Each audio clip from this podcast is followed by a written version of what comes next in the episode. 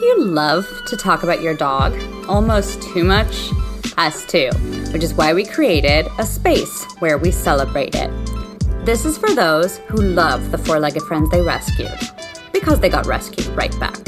Each week, we bring on a dog mom or a dad to talk about their rescue dogs and how they changed their lives. This is Rescue Dog Moms, a parenting podcast. I'm Yamini, and this is Boss. Hello, dog moms and dog dads. I'm here, and uh, Boss is right up against the microphone, ready to bark. Welcome to the Rescue Dog Moms podcast. Today's guest is Amber, mom of the Canadian Canine Crew. She's an exceptional foster and a trainer with Dancroft Canine Services. This discussion is the first in depth training chat we've ever had on the show. And I loved chatting with Amber, learning the best ways to integrate dogs into your household and help them be their best selves through training. If you enjoy the podcast, please leave us a review on Apple Podcast and Spotify. Follow us on Instagram at Rescue Dog Moms Pod. And have a great day. Boss says hello and bye.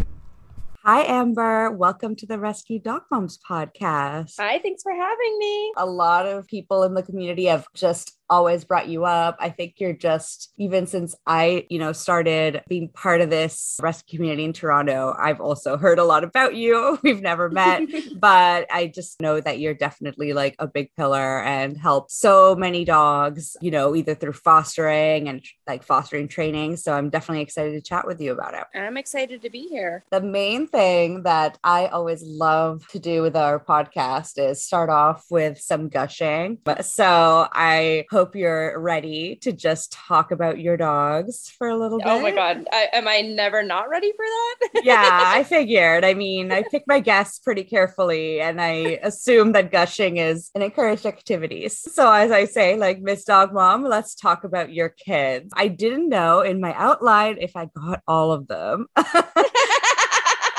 so I'll let you um, list your dogs and chat a little bit about them. My first dog I got, like I got her one month after I moved out on my own for the first time. I was 21. I was just so eager to get a dog that I think I literally just moved out so that I could get a dog. Like that was the main goal, the number one priority when I moved out on my own for the first time. And so at that time I was 21. I didn't know any better. I hopped on Kijiji and I knew I wanted a big dog, but the place that I was renting said no big dogs. So I was like, okay, what is a big dog in personality, but small in body? And I thought a Boston Terrier. I need a Boston Terrier. So I'm going through Kijiji and I find this Boston Terrier mix. And I'm like, you know what? That sounds kind of good because Boston Terriers have all these health issues. If I get a mix, maybe it'll be healthier. And I pick up Penny. Three months later, I move to a different place and I'm allowed a big dog now.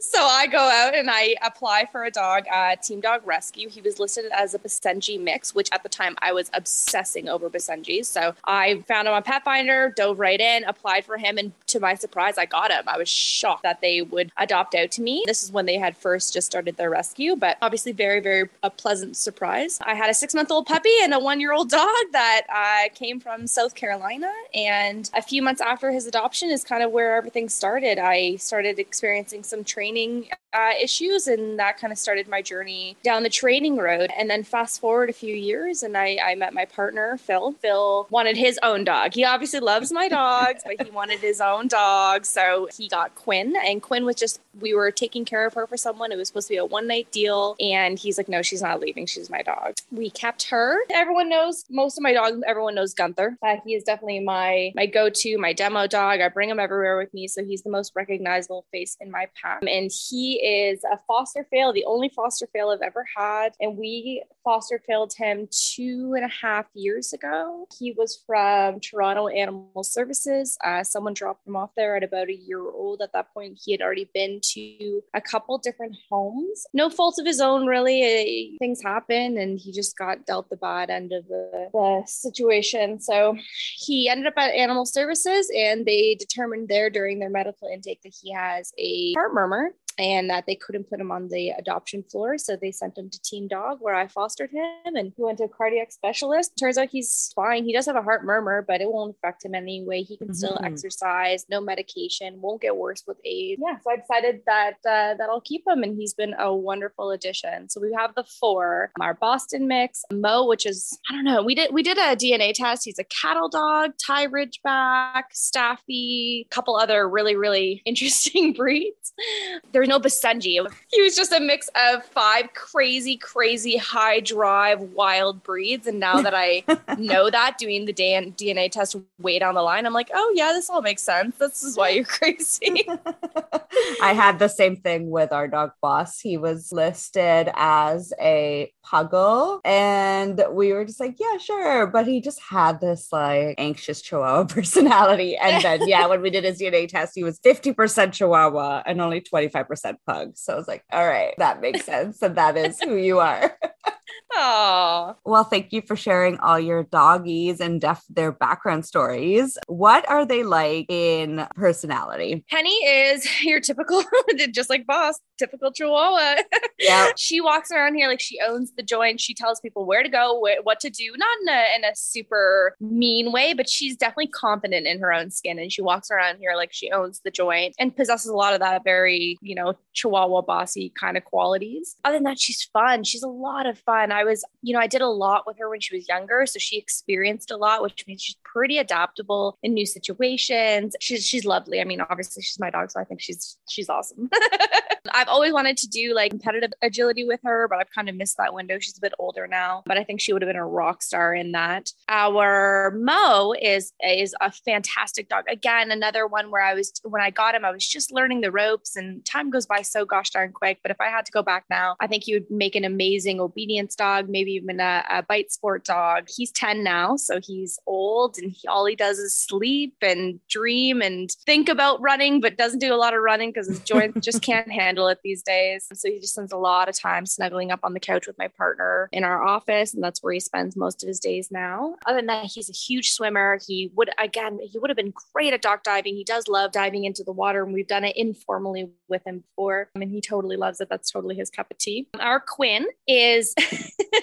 95% couch potato, 5% wild animal. Like if she's on, she's crazy. She does spring pole, wall climb. She flies like 10 and a half feet on the wall. She's super, super athletic, but that's only 5% of her day. the other 95, she is sleeping, she is snuggling. She's just quiet as can be, the most well behaved dog, a really, really big sweetheart. And saddest part of it is, even though she's like our most easy, well behaved dog, she's the one that, you know, falls under like the BSL category and, yeah. and get, you know, kind of looked and frowned upon. And I'm like, she's the nicest one. she's she's the sweetest one. She's the calmest one. She's the most well trained. And she's the one that people look at. And I'm like, hey man, she's fine. She's actually like it's the little ones you gotta be careful about, right? Yep, it's true. and then our Gunther is kind of our, our highlight rock star right now. And his personality yeah. is just very, you know what? He's very what shepherds are supposed to be. He's aloof to other people, which on one hand, I'm like, you know what? I like that I'm the center of your world and you don't look away from me. But on the other hand, I'm like, go say hi to that person they're talking to you. That's so rude. Don't give them the cold shoulder. and I would have loved to make him a therapy dog, but I feel like he would just be out there hurting people's feelings with ignoring them when they're talking to him. I'm like, look at the person they're talking to. So funny because it's definitely like neutrality is what we all strive for in training. It's like the best in terms of that. But yeah, sometimes you are just like, people want you to do this. So yeah, I want you to develop other other relationships. like it's unhealthy if you just spend your days sitting there staring at me all day. Oh man. Yep. I know what that's like. what a great pack. I didn't realize you had so many different like shapes and sizes, oh. backgrounds. We don't have a type here. no, I love that. How are they when you welcome new dogs in your home, whether that be helping a dog who just needs a place or fostering, things like that? So Penny is always our go-to. She has the best social skills. She is very a very good judge character when it comes comes to dogs. So when we let dogs in, she is usually the first one we introduce them to if we don't have any history with dogs. And then we go from there. And she's the kind of girl who she'll hold her own if she needs to, but she's also very like welcoming and inviting. And if the dog's nervous, she'll go up very slowly, turn sideways, lift her leg, let them sniff. She'll play bow and invite them in. But if they're really rude and pushy, she'll put them in her place, their place and say, Hey, that's not okay here. You can't do that kind of stuff. And so she's the best one to to start off with. And it helps me kind of understand that dog a bit better as well. And then from there, like we usually put them in with Gunther and see how they respond to a larger dog. Gunther is he's seen so many dogs that he's like, okay, yeah, mom, another dog. Great. like you brought home another one. so he's pretty impartial to dogs. There's the odd one he plays with. It's usually if he develops a relationship over time, he'll play with them. But other than that, they're not really relevant to him. He doesn't really care about their existence. It's the same with Quinn as well. She takes a while to warm up to a new dog. She doesn't care about their general existence, but it just takes her a while to actually develop any sort of relationship and want to maybe play with them or interact with them in any way. And then Mo is kind of like he's an old grumpy man. So we, so when we integrate him with other dogs, we just make sure that we do it out on walks and we're just walking together as a team. And he doesn't care about them otherwise. Um, but when we're in the house, he doesn't want anyone in his space. He's kind of a bit of a loner. And so aside from like Penny and then being out with with the rest of our personal pack, he kind of just would rather be solo. So he doesn't get to go free roaming with the other guys. Fair. I mean, our dogs are such a big part of our fostering experience. I know from my side, Boss has become a grumpy welcomer now. So it's definitely, if I decide to bring another dog in this home, something to consider. So it's great that you have dogs like Penny um, who just are like doing the job for you at the beginning exactly. She's she's I, I don't know honestly what I would do without her. She's been so amazing. Let's talk about rescue in general. So you mentioned a bit obviously that you adopted some of your pack, but how did you become involved in rescue in a deeper way? So it happened probably about eight years ago. Um, at this point, I had had Penny and Mo, and I had gotten Mo from Team Dog. So I started fostering for them. And I can literally remember my very first foster. Her name was Bessie. She was from the northern communities, and she was lovely. She was uh, maybe eight months, and she was easy peasy. I remember thinking, like, wow, if this is fostering, I, I could do more of this for sure. And it wasn't until I got about three dogs in that I was like, oh, okay, they're not all easy. and yeah. I had my first challenging one. And at that time, I was not skilled enough in handling, and I, I was kind of at a loss. And know the dog was displaying some resource guarding. It had crazy amounts of energy, and I couldn't think of outlets on how I could get this energy out of his system. And I just kind of felt like a little bit of a prisoner in my own home. I was tiptoeing around, and I was just like, I couldn't read him. I didn't know what to do. And thankfully, like I reached out to the rescue and I said, Hey, I just I don't feel qualified to be handling this dog. And they had him moved, and, and I still track him now. He's he's happily adopted, and they're in love with him, so he's quite good. But I remember that being my first experience where I was like, Oh my god, what is this? thankfully that didn't deter me from fostering altogether i continued to foster and i started branching out to other rescues as well i started taking in dogs that were outside of my like realm and things that i wasn't uncomfortable with but i never knew about and that i had to learn from so i took in a dog with megaesophagus who ate in a bailey chair i took in dogs who were missing legs dogs who needed their bladders expressed dogs from meat markets in korea dogs from all these kinds of different situations where i had to learn about where they were from and how to adapt to them and how to help them adapt here with us. And the more I did, the more I learned, and the more I learned, the easier it became again. And so it's probably been about a hundred, I've honestly lost count, but 150 foster dogs in the last eight years. Holy and now it's like crap. Yeah, yeah. and now it's like nothing. Now it's like, yeah. yeah, okay, no, sure. I'll just one more dog. It's fine. And and it's very rare that I run into a dog that can't adapt well here. It, they generally do quite good in this environment. My only struggle is that there's, there's not enough hours in the day. yeah. Do you find that even dogs, you know, like dogs who are listed as not being great with other dogs, is that something you have taken in or is that like a requirement that you um, consider? No, I will happily take in dogs who are not good with other dogs. I would say that, and it's it's completely up to the rescue. It's the rescue's yeah. dog. I'll definitely abide by their rules. Um, some rescues are like, you know what? If you want to integrate them and you feel like they're a good candidate, let's see. Because sometimes these dogs are not dog aggressive. It's just yeah. that we didn't develop a healthy relationship, or the dog that they got into a fight with was an extremely rude dog, and no one was there to mediate and coach them through the interaction. Or you know, maybe that dog wasn't feeling well when that happened, and so So it's really hard to judge a dog off of one or two interactions and, and then just categorize it as dog aggressive as a whole. So I'm definitely open when a dog comes in my door, even if it's deemed, you know, dog aggressive, yeah. I'm definitely open to just seeing what the dog offers me and allows me to do and then going from there. And there have been some dogs who were deemed aggressive and they're actually perfectly fine. You know, we have we have Gibson right now who I wouldn't say he was ever deemed dog aggressive, but he's the kind of dog who needs to develop a relationship with the dog and have the dog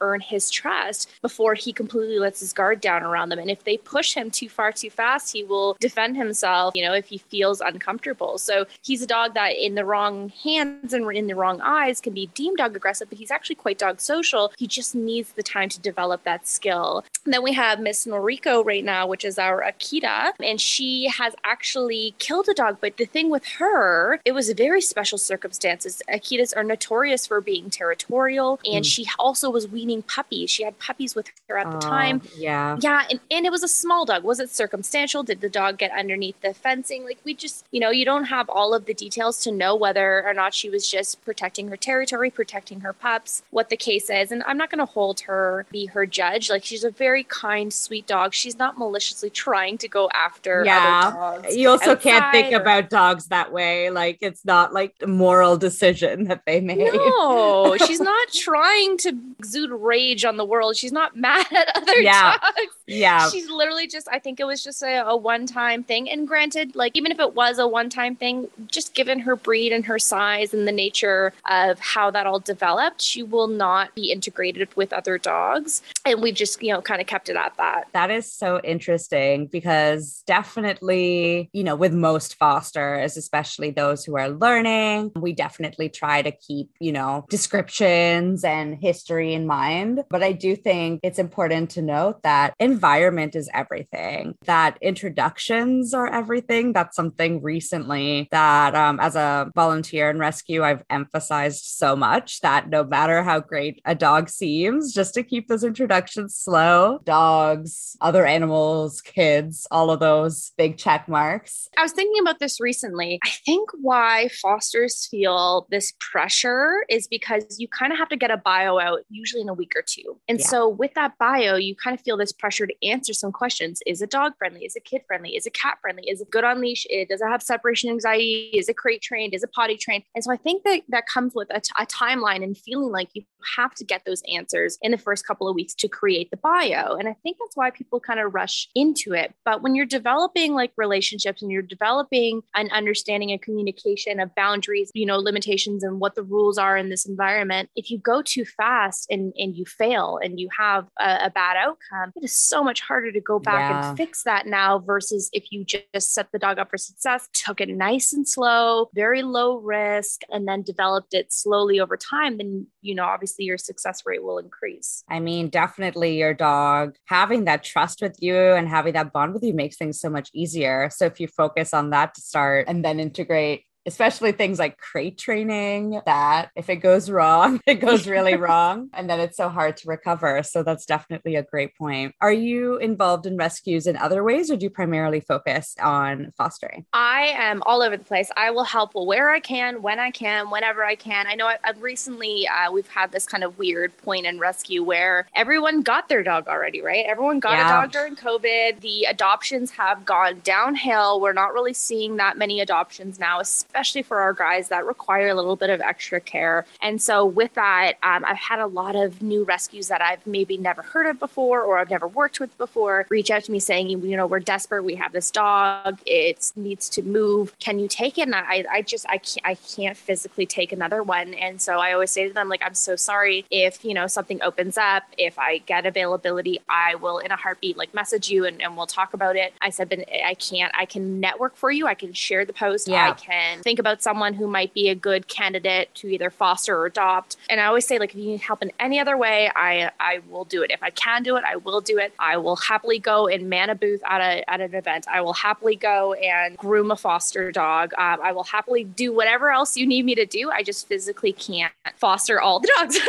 yep. but in every other way, the only thing that I'm not great about is being a core member of a rescue is extremely difficult because you are required to output, you know, 10, 20 hours a week sometimes consistently week after week. And that for me is something where I just don't always have that kind of that availability to say, hey, I've got 10 hours a week to do, you know, onboarding new fosters or do home visits or whatever the case is. So that's one one place where I've tried a couple of times and I'm like, you know what, I would love to help, but I just cannot commit that amount of time. But there's so many other ways that you can give your help, right? And some of them there he goes. Some of the ways that you can help just require sharing a post. Like it's as yeah. easy as that. It takes you two seconds, just share it, send it along. You know, some of the things it means just going out to an event, like supporting them at the event, buying a t-shirt. Like it's not that hard. You just gotta get out there and, and do something, right? A little thing doesn't need to be huge. Whenever I need something, if I need a new leash or a new dog jacket, I go to Maddie's place. They have a rescue retail. I might as well go there, support them first before I go to PetSmart, right? Oh, that's awesome. Yeah, I'm a core member of my rescue and it is my life. So I totally agree with you regarding the time commitment. Something we've recently even just, you know, really like tried to push forward is that I think a lot of new people to rescue think that fostering is the way to help and not realizing how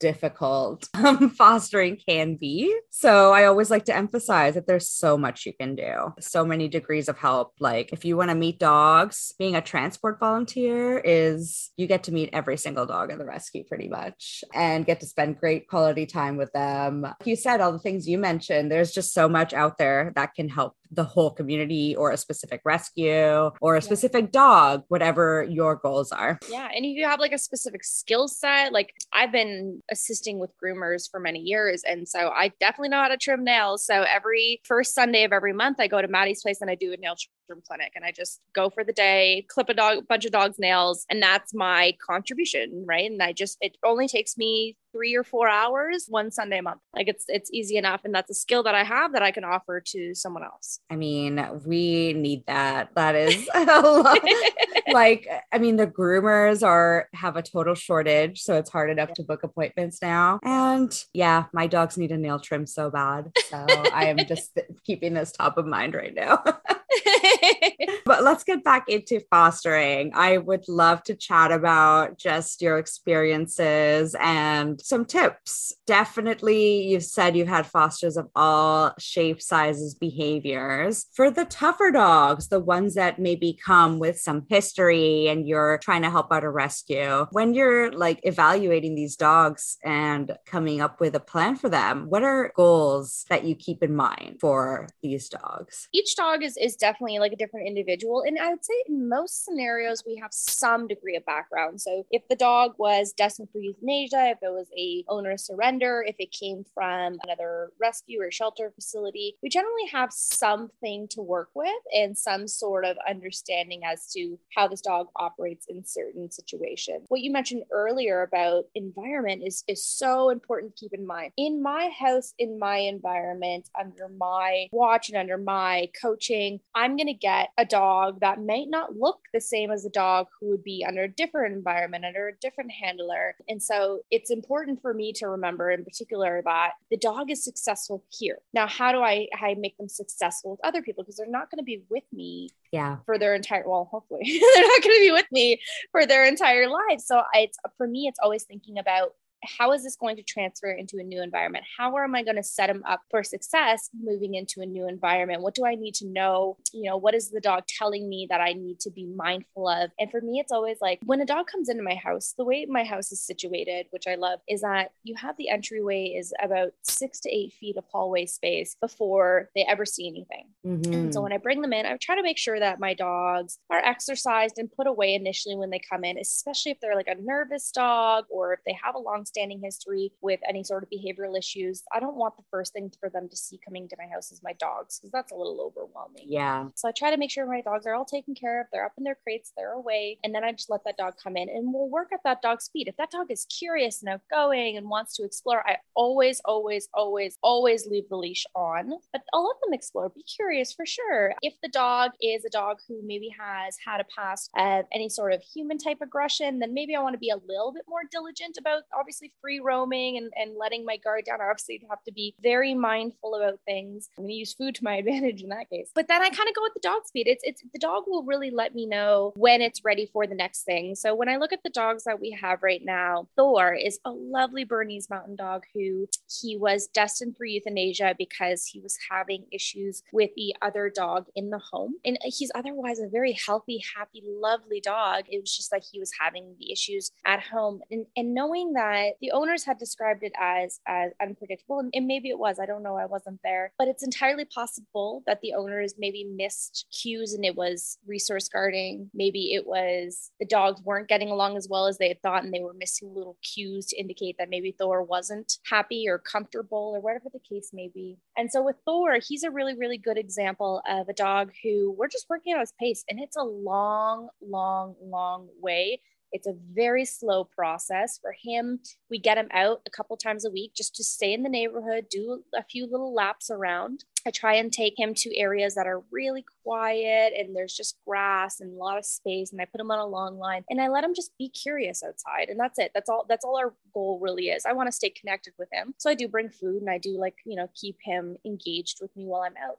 but I just want them to see what outside looks like. And I want mm-hmm. them to see an environment that isn't crazy and chaotic and unpredictable and that not an environment where there's off leash dogs or kids running around. I want them to just see a quiet outdoor space that isn't our home a couple times a week. That's the goal for him. And it, it's going to be a very, very long journey. And, and Thor's one of those dogs like, I'm going to accept you for who you are. We'll work at your speed. I'm not going to push you to develop skills because it's not important. It's going to go to a home that's quiet, that doesn't have a lot of coming and going, that, you know, has a backyard so he can just go and lay in the sun in the summer. And that's the goal for him. When I look at my Akita, my Akita is very brave and outgoing and confident. And for her, it's making sure that I understand the full parameters of her personality. So we take her to pet stores, we take her to Queen Street, we take her on the TTC, and I'm trying to see how she responds and interacts with the things that are going on around her and how she she handles that because that will let me know how skilled of a handler she's going to need. She's going to need an experienced handler, we know that, but is she pulling? Is she lunging? Is she barking? Is she developing these skills where I'm going to say, "Hey, she really needs to have someone who's committed to training ongoing because this is going to be a big process for her. And it turns out she's actually quite lovely. She's very adaptable. She doesn't pull. She's a good little walker. She doesn't have any sort of reactivity. With each dog, you kind of have to develop based on who's going to be applying to adopt them, based on what they're already giving you. And sometimes you're going to have to accept them for who they are and you're going to have to work real slow. And sometimes they're going to be doing awesome. And you can say, you know what, we're ready for the next challenge. Let's take her to a new place. Let's let her meet a friend of mine, um, you know, obviously under control and supervision. Let's put her in these scenarios so we can kind of develop further understanding of who she is while practicing all of our, our safety protocols and making sure that we're setting her up for success to the best of our abilities. I can definitely relate to all you're saying. And I think one of the big errors I see a lot of like fosters or even like potential adopters make is introduce all those factors too fast. Just throw a dog in new environments environments constantly where they're not able to like absorb it or understand it and just feel overstimulated. Everything Absolutely. you're saying, like, definitely sounds like both, you know, even though they're two different dogs, like the main thing is just letting them at their own paces, like adapt to new environments. Exactly exactly exactly and I, I, understand from an adopter's perspective in particular is like it's like christmas day getting a dog yeah right so i would imagine like a lot of people do this thing which is is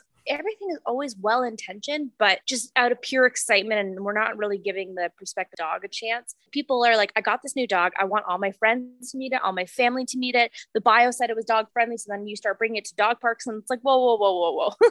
Yeah. Slow down. Develop a relationship with this dog, develop some trust, and then go from there. But like it's it's a little overwhelming for a dog who doesn't know who you are, where it is, what's going on to then have to deal with all of this extra stress in the environment as well. And without knowing that you are a reliable advocate for them or leader for them. Like, you, you know, if you're not in their picture as part of it, they're just going to feel totally alone if they're in a caught in a bad situation.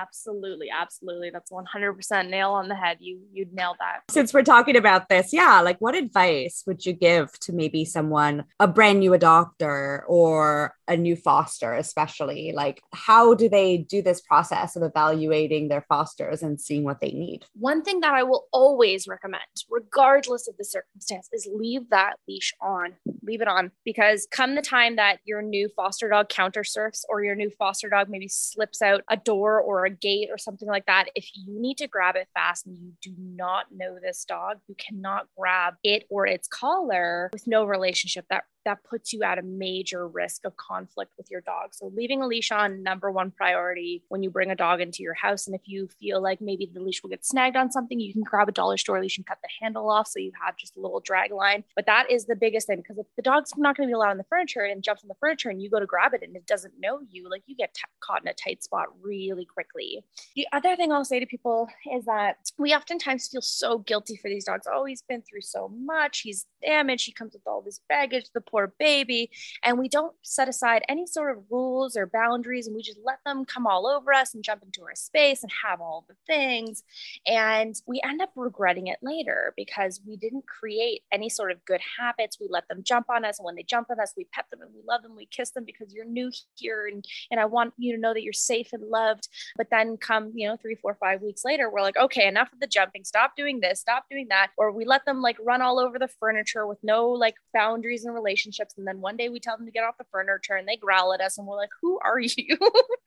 and there's this thing, I mean, we, we always talk about like the decompression phases and what happens in the first three days, three weeks, three months, but there's a honeymoon period, right? Oftentimes yeah. there's this honeymoon period of like, I don't know where I am. I don't know who you are. I'm going to be on my best behavior. Once they kind of settle in, then they start to think you're a pushover and you're like, they're like, I can do whatever I want. This is my space. I can guard. I can bark out the window. I can guard the, the house. I can display all these behaviors now that I'm comfortable. This is my home. I can do all these behaviors. And this is where we get a lot of conflict. So I want to make sure that the dogs know, like, hey, you are very welcome here. I'm going to give you all of the, the love and all of the things that you need to thrive and survive. But I'm also going to be clear about the expectation on my end. You're not allowed to do some of these things right off the top because gosh, isn't it confusing if I let you do things for the first like week or two and then two weeks in, I'm like, hey, you can't do that anymore.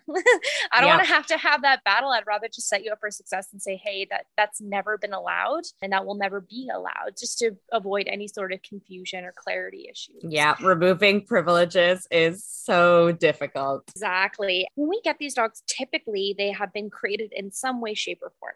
Mm-hmm. And so, you know, whether they've been crated to be transported here, whether they've been crated in a former home, more often than not, they have been crated. And a lot of people, you know, want to spend some time out with their foster dog, but it's important to remember to consistently still expose them to that crate, crating them at night, crating them off and on throughout the day. Because I do get a lot of people who say, you know, I was crating and then I stopped crating because he's been so good and now I can't get him in the crate anymore. And he's mm-hmm. whining, he's crying, he's barking, and he's fighting it. And so I want to always have my foster fosters consistently conditioned to the crate and just go in there to enjoy goodies. So that's where you're going to get your high value treats. That's maybe where you're going to get your food for a little while. That's where you're going to get your pig ear or your bully stick or whatever the case is. So that they start associating that that space with all of this really wonderful stuff. And so I do try and take these videos from time to time. When I let my guys up to their what I refer to as their crate room, they barrel up there. They race me up there and then they all sit at the door and like open the door, open the door, open the door. And I open the door and they all book it into their individual crate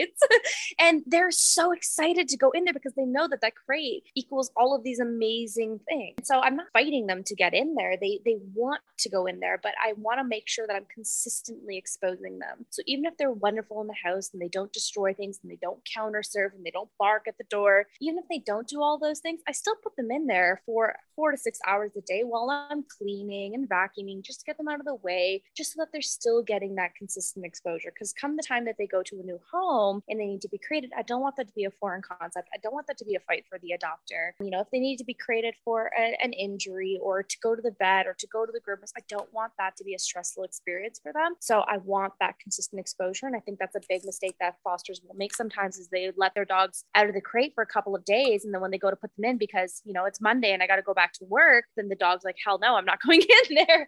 Yeah. So that's a big one as well for sure. Yeah. I always find that crate training as a foster, you know, a lot of them will ask, like, do I have to do it? Is it like something your rescue requires? And I always say no, because at the end of the day, every dog is different and every dog will take X amount of time to build that relationship with their crate. But it is so important because to have a dog who panics in these um, confined situations is not going to be successful when they yeah, have an emergency vet visit or have to, like, for whatever reason, they sustain an injury, you have to keep them on bed rest, but they're crazy dogs. Like, that might be a situation where crating is really helpful. So, there's lots of different circumstances, but I totally think that the best thing to do is, like you said, just make it the most positive experience ever, every single time, and keep it short.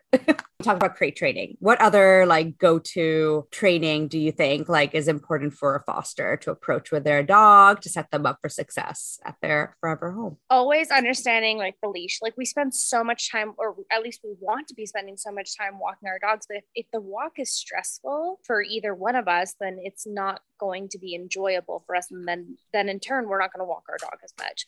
So getting some leash training down is is the number one thing. We're always typically set up with either a harness and a slip lead or a slip lead and a martingale or whatever the case is a combination typically. And so you're going to a get familiar with the tools that you're using and how they were intended to be used and what the purpose is behind them. And then if those tools aren't working then speak to your rescue and say you know what other tools can we use? Can we use uh, you know a body clip harness? Can we use a face halter? What what other things are we allowed to use that we can maybe to make walking more enjoyable. And then another thing too is that I think we get so caught up in the distance of walking that sometimes we forget about what we want to achieve on the walk. So I always tell uh, my training clients like when you're on a walk it's less about 5k 10k 20k it's less about that. I can go from the front door to the corner and back and all i'm trying to achieve is a dog that understands what the leash pressure looks like a dog who looks to me more as an engaged with me and that's my priority not the distance it's like what kind of quality of a walk are we having? And walks are something that we typically do with every dog so it's definitely worth worth the time investment and it's something that you're going to have to learn to do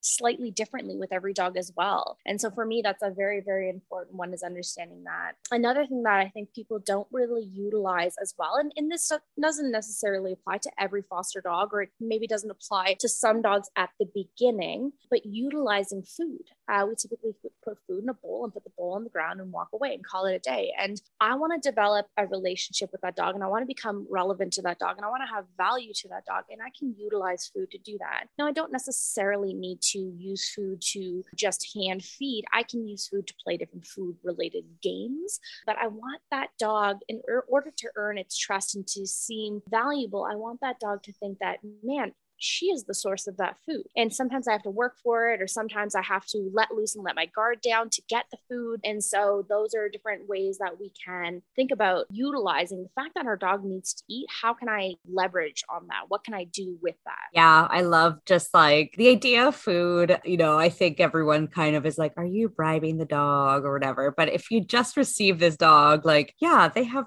no idea who you are. And if at least you're the food provider, I think that's a pretty good start for them to Absolutely. start like building a relationship with you. Absolutely. Like we're all hungry, we all need food, might as well leverage off of that. And it's not necessarily, I wouldn't even say that it's bribery. It's I maybe I'm using that food for an energetic young puppy and I'm creating good behaviors or I'm marking good behaviors and I'm rewarding yeah. things that I like to see. Maybe the dog is really, really scared and I'm using the food to get them out of their comfort zone to explore a little bit more more and to be curious. There's a few trainers and like rescue enthusiasts in the community that utilize a uh, a game called the treat chase game. And that treat chase game is a wonderful thing for you know really fearful or nervous dogs to really just let down their guard for a moment. Forget about everything that's happening in the environment. Your only goal is to just follow that little kibble that bounces along the floor. Easy enough. And at first they might not even want to do that and that's fine. Eventually as the days pass you'll continue to try and one day they'll chase the kibble and that will be the highlight moment of your week. And then the next week it'll be better. And and just going and going and food is, is is such an incredible tool that people just don't utilize enough. Yeah definitely. I mean it hits all your pleasure centers too. Like you know i think a lot of dogs want to please. And i think the ultimate like expression of that is like getting the best reward. I've heard of that treat chasing game and we've been trying it with our newest adopter queenie who was a little nervous when we came in and she is food obsessed. So it went very well almost too well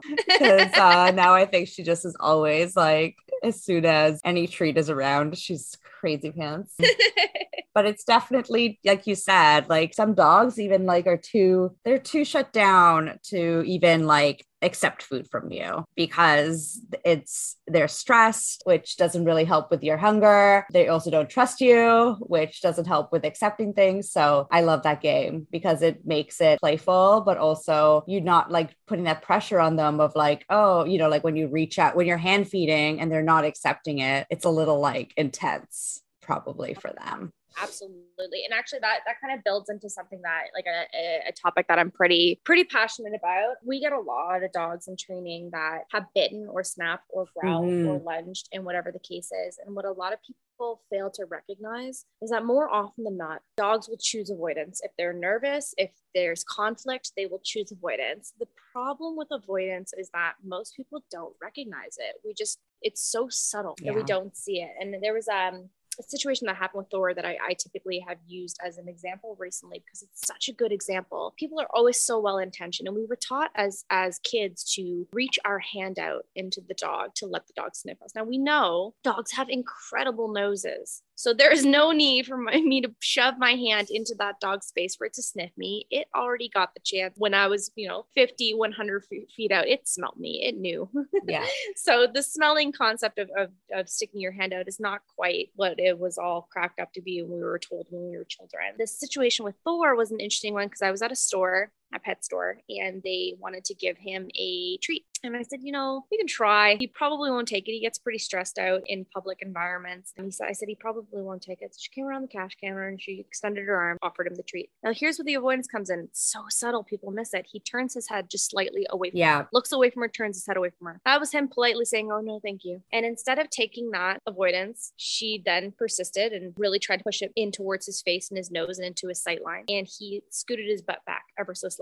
And again, she just went back into it. And that's where like avocation comes in, right? Yeah. He has said to her, to her politely twice now, no, thank you. I'm okay, thank you. And she didn't pick up on those signals. And, and again, well intentioned. It's not like she was being rude intentionally. She just didn't see it. And I was like, this is where the bite or the growl or the bark or the lunge comes in because he has tried saying no, thank you the nice way in she wasn't listening. So this is where it's my job as his foster to say, you know what, he's really not interested. Please leave him alone. And, and that that's my job to advocate for him. And so this is where people get really, really confused because they're like, well, I was just trying to say hi. I was just trying to offer him a treat. And suddenly he snapped, barked, lunch, whatever. And I'm like, he, he tried to say no, likely. It's not, most things don't happen out of nowhere. It's just that the avoidance cues are so subtle. We miss it. And then boom, we, we see all of the other cues that come beyond that when the avoidance didn't work. And then, worst of all, like sometimes dogs will just not trust that people will pick up on those cues anymore. And they'll exactly. just go right to the snapping, the growling, the more quote unquote aggressive cues that we identify that way as humans. Exactly. exactly. That's exactly it. I think um what I've learned even just through, you know, being part of rescue, like I wasn't someone who grew up with dogs, so I feel like I've kind of had the pleasure of learning from scratch a little bit, but it's so hard with people who even just like grew up with dogs or just had different conceptions of what dog body language is. I feel like it's one of the hardest things to train people or like you know, not train people, but tell people what body language language actually means. There's so much doggy body language that we've been told through the media or through everything that's just like that it's happy dog, but it's actually stress dog. So tail wag. It's not just that every tail wag yeah. is a happy tail wag, right? Yeah. And, and you can't rely on a tail wag. And it's the same thing with, you know, if you see a submissive dog and they go and they grovel and they go belly up, just because they're submissive doesn't mean that they want to be touched. You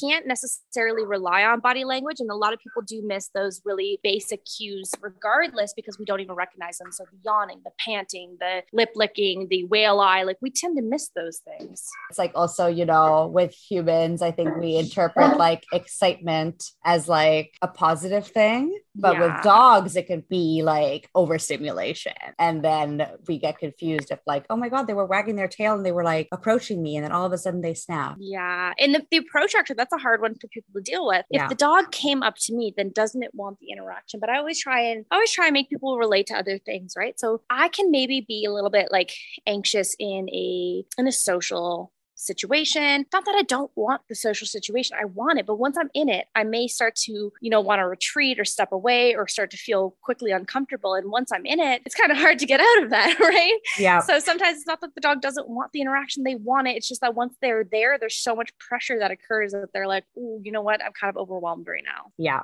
definitely. Those are things that are confusing for new fosters or new adopters, and definitely learning how to, like you said, advocate for them, give them space. All of that stuff is really important. Let's talk a bit about your journey as a trainer. How did this uh, journey happen for you? It all started with Mo, my second dog. You know, I was I was your average adopter. I was 21. I got him in January. We lived in an environment or a neighborhood that there was rarely any dogs. I didn't have any friends with dogs, and my family had dogs. We would go to visit my mom, who was in the beach, every once in a while. And when I would take him there, I'd then take him down to the beach dog park. And I didn't know much about dog body language. I didn't have a history on him. And uh, I just assumed that because he got along with my dog, he was dog social. I took him there about five months after adoption, and he got into a fight after he was humping a dog. Um, that dog had, to my recollection, turned around to, to tell him off, and my dog fought back. And I remember just being extremely embarrassed and be like, oh my God, was that my dog's fault? Why did that happen? Whatever. I, I left immediately in, in complete shame. A week later, same place, same thing. He got into another fight, and I was like, what on God's green earth is happening? Mm-hmm. And so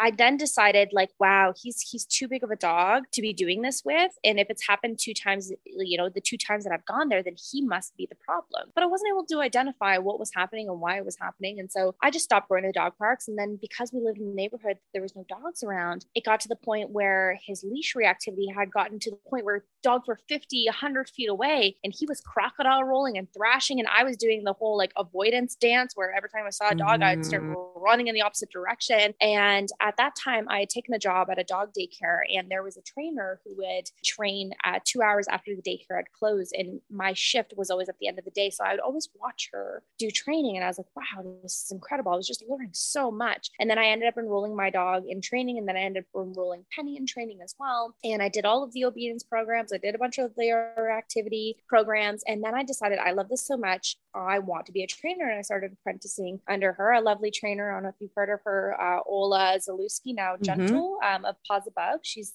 big in the rescue community as well. And I learned off of Ola for three years. And I learned so, so much about cues and reactivity and obedience and all that stuff. And then I went out into the world and I was like, I'm a dog trainer. and I felt so confident. And then I met someone who was like, Well, what do you think about the four quadrants? And I was like, The four what?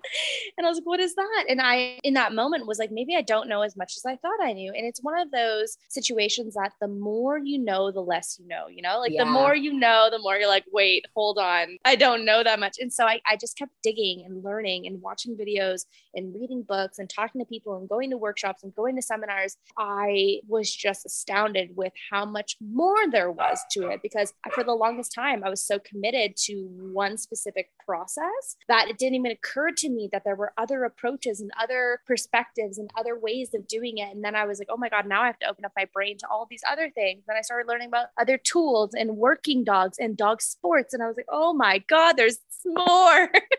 and so I just kept building and building and learning and learning through all these different outlets. And sometimes it just meant that I paid $20 and I got access to a video. Sometimes it's I found free content on YouTube. And you know, you need to take things on, on the internet with a grain of salt. But whenever I would see these things, I would then go to a friend or someone else within the dog community and I'd be like, Have you ever seen this? What is your take on this? Because then they would be able to, to give me that feedback as well. And then the more I did things, the more I learned, but still the less the less I knew. Yeah. Like. and then I took a job at Dancroft after I had been there a few times for some group classes and stuff. My dog started excelling at the different sports that were there, and I took the job about a year ago. And I was running group classes to start and the Puppy Foundation things, and a lot of things that I had learned throughout those years applied to this job. But now there was a whole new realm of things in terms of like what working dogs look like, what the lifestyle for a working dog looks like. And, you know, we have some clients who want to do protection sports or personal protection or scent detection. And then it just keeps going deeper and deeper and deeper. And so it's one of those things where I'm just continuously learning and I'm continuously trying to absorb things and I'm continuously also changing my mind on certain topics. And so there are some times where I go back and I look at a video that I maybe had shared or posted from six months ago or a year ago or two years ago. I'm like, man, I am so different in how I think and develop now than what I did even just a few months ago. And because it's just a constant learning process and constantly trial and erroring and constantly trying to figure out what you fully believe in, you don't always have like a clear vision. You just, it's got to be you learn as you go and you apply things and you figure it out. And the more you start to realize, like, wow, this causes such a high success rate, I really do believe in this path. I do believe in this approach. I do believe in in some of these things because I'm seeing it translate to so many dogs and so many owners are getting, you know, the response that they're looking for and you start to really go the direction of the things that are getting you the results that you want and that are getting the dogs to be happy and engaged and and enjoy what they're doing. And so for me like the training journey went from, you know, 8 years ago just learning on my own dogs to then apprenticing to then utilizing the foster opportunities to actually put a lot of these skills onto them, practice practice on them so that I can mm-hmm. develop those skills and then transfer it to other dogs as well. Yeah, that's amazing. I mean, a lot of people might find training really overwhelming because of the variety of it. But I think if you change your perspective and just see, like you've kind of experienced, like there's so much information out there. And that means there's so many opportunities to try new techniques, new things. And then, you know, you find the ones that work for you and the ones that help you. And then obviously, if you're taking it a step further and making it your professional goal, then you get to really dive in, find mentors. And I think that's amazing. I wanted to ask you, since, yeah, you were just saying about like learning and how you've been able to use your fosters as, you know, that opportunity to learn and that opportunity to meet so many different dogs with different personalities, different needs. What do you think are the biggest misconceptions about training rescues, either from people who are, you know, never dealt with rescue dogs before, but also people in the rescue community? So I think the biggest thing is like people tend to cripple their dog's development because they create the storyline that this dog has had a horrible past. And don't get me wrong, some of these dogs, you know, the ones that come from Bahrain, sometimes they have acid burn, or I've seen a dog who's been macheted and took her eye out. This, these dogs have been through incredible things sometimes, like incredibly horrible things sometimes. But it's important to know that dogs do, in some way, stay in a moment. And if you stay in that moment of you poor thing, I can't believe that happened to you. I'm so sad. I'm just going to make sure that your life is easy and carefree. Although you mean well, you're not giving a dog an opportunity to develop further than that, right? And dogs are incredibly resilient and, and bounce back and are strong. And you need to try and consistently develop skills with them so that they can have more to life you know, there was a, a dog that it wasn't a rescue dog, but I, I, always find this so interesting. She had all of her sight, four years of her life. And one day she had something happen to one of her eyes and they removed it. And then the following week, the other eye got an issue and they had to remove that. So she went from having full sight for mm-hmm. four years to losing 100% of her sight in two weeks. And I remember seeing her walking down the street one week post op, and she was walking down the street like she had her eyes, like she was fine. She yeah. wasn't hesitant. She wasn't tiptoeing. She was just running it out into the sidewalk like it was no big deal. And I remember thinking, holy smokes, as humans, if we lost all of our vision in, in two or three weeks, we would be so slow moving and apprehensive and we'd be sitting there feeling sorry for ourselves and really trying to spend a lot of time developing the confidence to just walk out into the world like we did when we had our sight. And for dogs they're just like yeah no cool like i'll just go with the punches. And we get as humans stuck in this emotional state of like you poor thing you must be so sad. And it's like no dogs are incredible. Dogs are are are so good at adapting and it's it's the people that oftentimes hold them back from accomplishing more. There's a, a dog, Stevie, that I worked with. Stevie is blind and deaf, came from Texas, and his his owners are incredible. And they're a really, really good example of he may be blind and deaf but he still has this eh, ability to live a very normal life. And they still take him out on adventures. They bring him to the groomers. You know, I've brought him to the creek. I've brought him to the beach. He's he still does all of the things that dogs do because we never said, you poor thing, let's just keep you safe in a house or let's just euthanize you because you couldn't have quality life. He has a very quality life and, and he does all of the things all the other dogs do. He just does it slightly differently. And so the biggest mistake that people tend to do is, is they just you know they feel sorry for the dog and then they just keep them in this safe little ball assuming that they can't develop other skills assuming that they can't grow. And and that's a huge mistake. These dogs have the ability. It's just that you have to you know slowly help them develop these skills and slowly help them explore the world and not feel so gosh darn sorry for them. Like they are not as delicate um, emotionally as we tend to think they are. They're incredibly resilient and incredibly well adapted. So that's i've got to say one of the big things that people tend to do with rescue dogs is they get stuck and hooked on the story and then they never allow the dog to develop past that storyline. That's so true. One of the top questions we get from fosters and adopters is like, what's their story? What happened to them? And I almost think they relate that as like, what can I expect from this dog? Kind of like, you know, when articles recently came out about certain rescues, the focus was all about the bios and definitely not disclosing behaviors is a huge concern. But knowing every dog's backstory is not a puzzle piece in interpreting your dog. I think people kind of see it that way, maybe because a lot of us humans are in therapy and putting together pieces, and we think that the same thing might help our dogs, but they definitely operate very differently. yeah very very very different for sure. I, I actually had uh, melanie for nanaimo on the pod. That was my first episode and she talked about stevie and obviously nanaimo as well. Like dogs just don't have trauma experiences in the same way we do there's definitely an aspect of the past that affects them, but it isn't like you said, they live in the moment. So it can completely just like inform some of their patterns, but there's always a much bigger opportunity to develop new patterns, especially in a new environment. Absolutely. Absolutely. We had um, James was a dog. The dodo did a little thing on him. He was from the Korean meat market through Team Dog, and mm. he was a mm. good example of this. He had lived his entire life in a cement enclosure, completely completely isolated away from the rest of the world. And then he was flown here to a big city where there was a lot of stuff. And don't get me wrong, he was very, you know, nervous at first and very apprehensive. But within 12 hours of being at my house, he was playing with dogs, he was jumping around, he was having a grand old time. Now, there were definitely things that we needed to develop over time. He was no longer thinking about the isolated cement enclosure that he was in in Korea. Yeah. He was here, he was having fun and he was playing and he was being goofy. And, and now he lives this incredible life on a massive property uh, way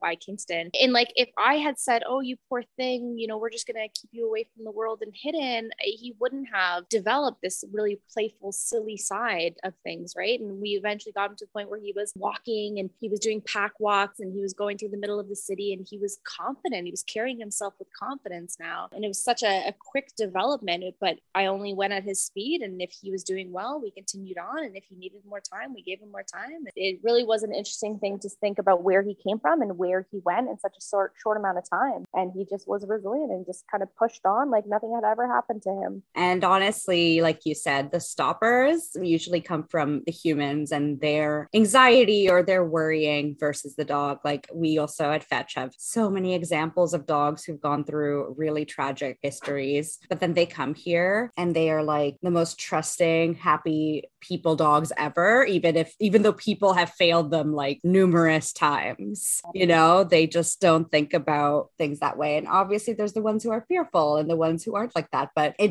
it just means that you have an opportunity to show them something new. Sassafras is a really good example of a dog who does well with a lot of structure in very, very slow development. I've had her for off and on two and a half years, and she's a lovely dog. She does great here. We've never had an issue with her in the home. She does fine on walks. She's great on on public transit. She does well at the facility. She used to go to daycare. She, she does well in all of these environments under our handling. We find these homes for her. We set people up for the success. We tell them, hey, listen, for the first week, make sure she's crated, make sure she's wearing a leash, make sure she's wearing a muzzle, develop a relationship with her, make an active effort to hand feed her and train her and walk with her and do all of these things and without fail, people see her and they're like, she's fine. She looks fine. She seems fine. Everything's fine. She doesn't need a leash. She doesn't need a muzzle. She she's fine. And without fail, she goes and she ends up in a tight spot where she bites someone. It's totally not her mm-hmm. fault. She mm-hmm.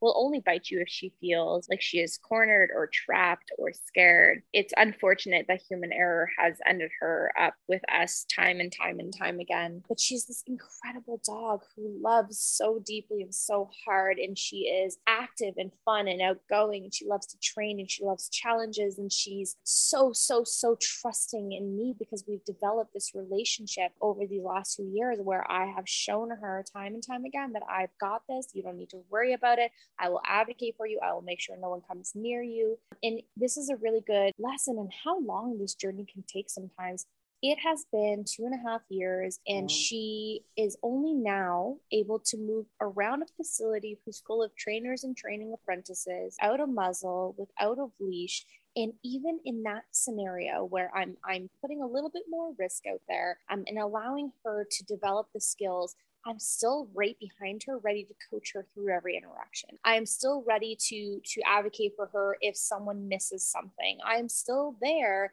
and ready if she needs me, even in this scenario that took us two and a half years to get to this point where I could trust her and she could trust me.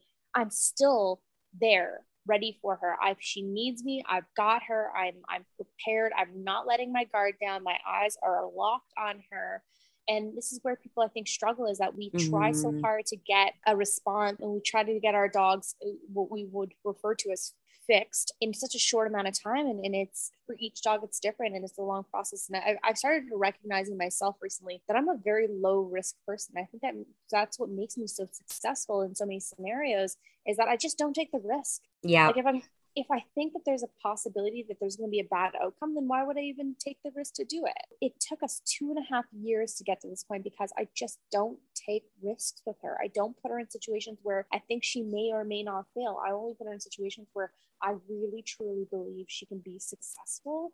And even then, I'm making sure that I am controlling the environment to the best of my abilities. And she knows that I'm here if she needs me, and I will make all of the things go away if she needs that from me. I mean, that's so incredible to think of a dog. I mean, I don't think my dog would be ready to be in the middle of a training facility with dogs and people off leash, he would just not be well behaved. Um, so I think that's honestly just incredible in itself. And like you said, it's like one heartbreaking thing about being in this community and this field is just unfortunately when dogs get let down or dogs are put in situations where these incidents happen that could have been prevented. So I really feel for a dog like Sassafras. What's incredible, which not every dog gets, is that they have a consistent place to go back to to restart that training journey and get back to where they used to be. Because that's the hard part is say you know bites happen rehomes happen and then rescues have to scramble to find and foster. And unfortunately sometimes it has to be a brand new place and they have to start kind of like from total scratch. Absolutely. We've been fortunate enough to to be here for sass every time she's been returned. And we're very thankful as well that the rescue that has her paws above they have a farm. And so when we go on vacation yeah. she goes there and that's she's very comfortable and happy there. So she has a safe space back and forth and we'll never need to hopefully ever put her in a situation where she needs to start from scratch. And you know when she gets adopted we known her for two and a half years. We know how she can be successful. We know what she can accomplish. And we just need you know adopters to know that that they can get here too. It just takes a long time and you cannot rush that process. Definitely. Are there any other dogs in your care or out there that you want to use? yeah, highlight. Yeah, I mean, Gibson is an incredible dog. Gibson was an owner surrender at about a year old. He, to my understanding, was in a home with children, and I always, oh, you know, think to myself, like, gosh, if I had kids and I was going to raise a puppy, that that's a hard task. It would be incredibly difficult to raise a puppy and get all of the social socialization and stuff down while trying to raise three young children. I imagine that's an incredible, incredibly hard thing to do. And so my theory is that he just, uh, you know, didn't get the exposure that he needed. And I, again, I don't know this for sure, but it's not that he was traumatized. It's not that he had something incredibly horrible happen to him. I think it was just that he didn't get a chance to develop healthy social skills in that first year. He uh, was given up at about a year old because of resource guarding. And I think a lot of things that people don't know about resource guarding is a lot of it is relationship. Like, don't get me wrong, there are other components to it, but a huge component is relationship. And so he is the kind of dog who he doesn't want food taken away from him. And I think it's because it's the kind of idea in his head that I don't know if I'll get food after this. I don't know if you're taking my food away for good. I don't know if I'm going to get fed like again. It's kind of like a, a fear related resource guarding for him with food. It's he's definitely really insecure about food. And so with him, it was just so, so important to develop this understanding that, hey man, I'm not here to take your food away. Like I, if anything, when I approach, I, I, I continue to add value to food. And, and if he is eating, I'm floating around the room and I'm not, you know, paying attention to him and I'm making sure that I'm, I'm again, low risk and I'm prepared for anything that could possibly go sideways, but I'm trying to put him in a situation where that's not going to happen. And over time, I remember this, there was this moment that happened maybe a month or two ago where he picked up this bone and he brought it to me and he was like celebrating. And I was like, the fact took, so oh my God, I'm actually going to cry. That's like insane. yeah, I'm literally gonna cry. Um, to trust me to a point, will you will you'll bring me something that's so high value to you, something yeah. that's really incredible, right? Yeah. So, oh god. That's incredible. These, yeah, I was just so happy because like that is like the ultimate trust right there. Yeah. And so that was like an incredible moment for him. And he's just this extraordinary dog. And it's really unfortunate because there's just such a high level of risk when you're working with a dog who has resource guarding, especially mm-hmm. when it's, you know, a medium or a larger breed. You can't let your guard down. You can't, you know, just let him freely move around the house because if he gets possession of an item, and this isn't necessarily his character, but if you don't know the dog, you have to take the precautions of making sure that you don't have things on the counter for him to steal. You you have to be mindful that resource guarding can transfer to other things can transfer to toys and bones and furniture and people. And and it's just this really complicated behavior. But for him it's all about trust. And as long as he trusts you he's good right? And so he's just he's this wonderful dog who has so much behind him and so much potential. And for him people get so attracted to his posts because he's this gorgeous, gorgeous dog. But then the moment I say, hey, he has a bite history, or hey, he has resource guarding and he can't be around children, and you're going to have to take a while to develop a relationship with him, people just drop off like flies. And it's the most heartbreaking thing because here I have this incredibly wonderful dog that brings so much joy to my life, and no one's willing to work or what the dog that I've seen, you know, like he, you know, everyone wants this turnkey ready yeah. dog who they can just throw into any social situation. I understand, like, part of the reason that we get dogs is we want to take them to the cottage and we want to take them kayaking. We want to do all these things with them. And he can do that. He's just going to have to do it a little bit differently. Yeah. You know, we can't be careless and silly and just let him run the beach with a bunch of random people around. He's probably never going to be that dog, but it doesn't mean that he doesn't deserve a loving home with people who are going to spoil him and treat him right. And I just feel so much for these dogs who are kind of just not worth it, in some people's eyes, not worth the extra effort, not worth the extra time. And they're totally worth it. Gibson seems to have, seems to have the same history as Boss. Boss was also surrendered by a family, developed resource guarding with the children that is like a lot of the remnants that we deal with. And we go through, I would say, phases where he's happy and in a great mood and he's not resource guarding. And then it presents itself again. When we introduce Queenie to our home, where honestly, we've had to pretty much pause on fostering because it's definitely stressing him out enough that his resource guarding comes back up. What is hard to kind of communicate is that training is a long term thing that you have to keep implementing with your dogs, especially for something like resource guarding. So that is tough to sell or to like tell people. But with every shitty moment we've had with Boss that has frustrated us, um, we've had, you know, 10 times like happy moments and incredible moments. And he's has so much to offer. He's such a smart dog. I find that most dogs with resource guarding are incredibly smart. Yeah. well, it's because we have to like be creative about other outlets and things that we need to do with them. And then we end up, I feel like, putting a little extra effort into them too, right? So then they yeah. End up being way more engaged and way more like offering of other things in compensation for that. Yeah, definitely. I think there's just so much to be gained. And I think too, what's hard is that people want these quote unquote perfect dogs. We definitely at Fetch are seeing dogs sit on our site for like really long periods of time who, in my opinion, have quite minor behavioral issues, even, even just like city leash reactivity seems to be like a deterrent. I think people, like you said, are not adopting as much because they all just adopted. But it's it is hard to see this shift where people are really like, I think just like seeing the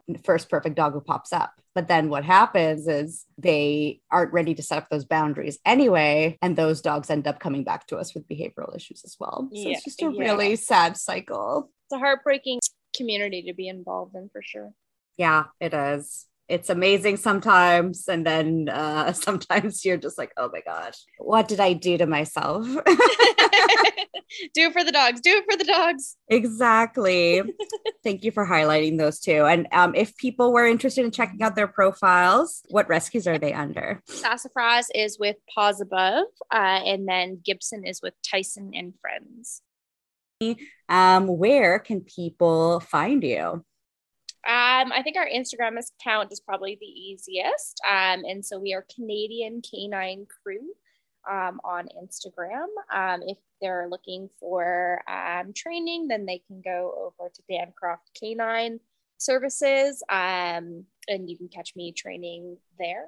And then when you're looking at all of our foster dogs, we're looking at Maddie's Place, Paws Above, and Tyson and Friends are what we're currently fostering for. Uh, three great rescues. So definitely check them out as well. Um, thank you, Amber, for taking the time to chat with me. This was really fun. Yeah, I agree. This is really, really great. Thanks for having me on.